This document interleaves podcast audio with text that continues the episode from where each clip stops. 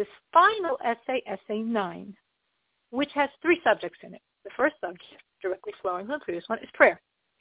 And the Rebbe speaks very emotionally about what he, the congregations are not praying properly. This one's schmoozing, talking, this one's spacing out, this one's rushing, this one's mumbling. How you're supposed to pray. This is a congregation. There's a quorum. Everyone's supposed to be together. Everyone is supposed to be in unison, word by word, praying, audible prayer. And the says the main issue here, either that's causing the damage or let's say that would rectify the situation, is the reader. And the problem is, who is the reader? Whoever wants to be, no one wants to be, whoever's pushed to be. Whoever says, no, this is a very important position. This person is responsible for prayers to be appropriate. And that's incredibly important. So we have to, the congregation has to get together and has to select who is the most fitting candidate. What does it mean to be a fitting candidate? Someone who prays properly, who prays word by word at a moderate pace, out loud, not overly long, which of course we would like people to be overly long, but not for leading the services, and not racing. And however many people you have, divide them, give them their day. This is their obligation to lead the prayers. And who should be part of this quorum? Everyone who's going to pray audibly, who's not going to whisper, who's not going to rush, who's going to pray properly.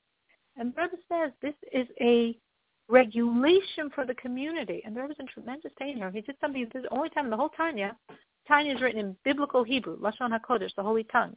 Here he inserts two words in Yiddish, expressing his such emotion Gewalt, Gewalt, which means like agony, concern. Whoa, what is going on? How long will this be an obstacle for us? How long will we be burdened by praying without proper intent? And we see so many troubles are befalling the Jewish people. And don't we get it? We need to pray properly. We need this to turn around. That's the first section. The second section is a different injunction from the Rebbe, injunction which is followed until today, that the community should divide among themselves the Talmud over the course of the year through communal efforts, all the people participating, the entire Talmud to be finished on an annual basis. And this is still done today in the Chabad communities all over the world. Additionally, the Rebbe says, and this is not as much followed today, every single person who's part of the participation once a week should say the Psalm 119, which is quite long, and that this psalm should be linked to the fact that they're participating in the learning of the Talmud, from which the previous Lubavitcher Rebbe, the Rebbe Rayatz, says that we see here that the study of Talmud is complete only when it's accompanied by the recitation of Psalms. And in order to recite Psalms properly, you need to study Talmud. The Rebbe comments that for some reason we don't see so many people being careful about this. And the Rebbe says some people have the custom, his father was one of them, had the custom that on the Sabbath, after the afternoon service, after the mincha prayer, he would recite this psalm as part of fulfilling what the Rebbe is asking for. Now we're going to the third and final part of this essay, where the Rebbe goes into another, which is that unfortunately, if someone sins, they need to rectify it. They need to cleanse themselves. They need to come closer to God. And there are many, many fasts that's written in various classical works one needs to do based on the sin. But nowadays we're very weak, and it's hard for us to fast properly. So previously in Tanya, when the Rebbe discussed this, he spoke about the idea of redeeming fast with charity. Here, the Rebbe goes into a different concept, which is observing the Sabbath properly, because it says that whoever observed the Sabbath according to its promise is forgiven for all sins.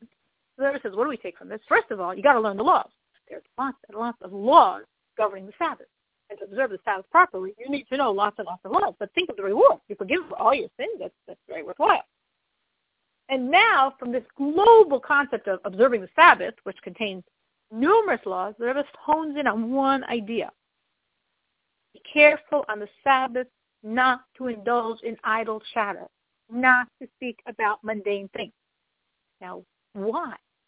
The Rebbe explains. There are two elements we need in keeping the Sabbath. There are two commandments.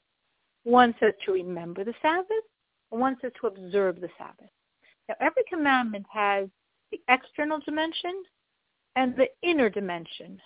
The external aspect is like the physical act required, and the inner dimension is like the spirituality of the commandment, which is also required, like almost as you would say the body and the soul.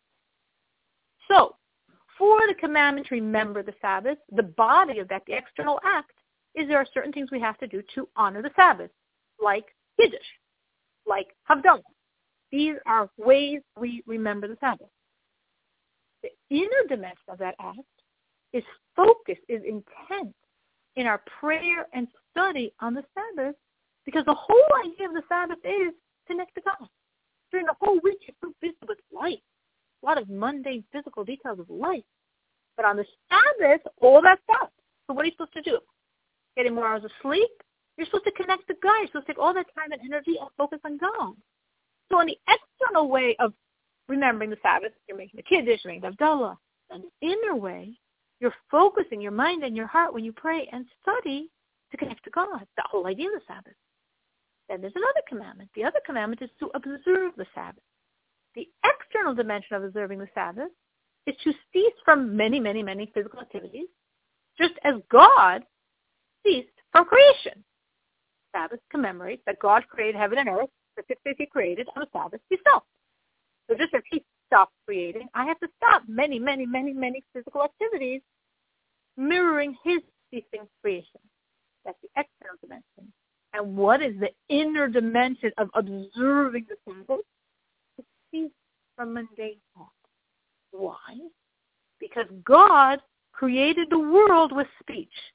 So just as God ceased from his creative, mundane, so to speak, speech, speech causing creation, I too have to cease from mundane talk and talk about things that are not pertinent to the Sabbath to observe the Sabbath in its inner dimension. And this is the final idea of Tanya, which I guess for us, we can take this very personally into heart because we know everything follows a conclusion.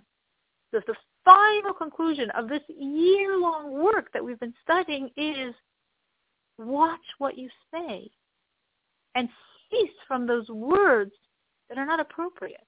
On the Sabbath, it's not appropriate to talk about certain things. It's the Sabbath. We could probably globalize this to our entire life and understand this is the final idea in Tanya. What do I let out of my lips? What words am I saying? Are they appropriate? Are they mirroring the words God is saying now and would want me to say? Or do I need to practice this idea and cease from those words that would not be as per my godly purpose and intent in this world? Should be blessed with a good year, a new year in the study of Hasidus and in the fulfillment of all of the ways of Hasidus.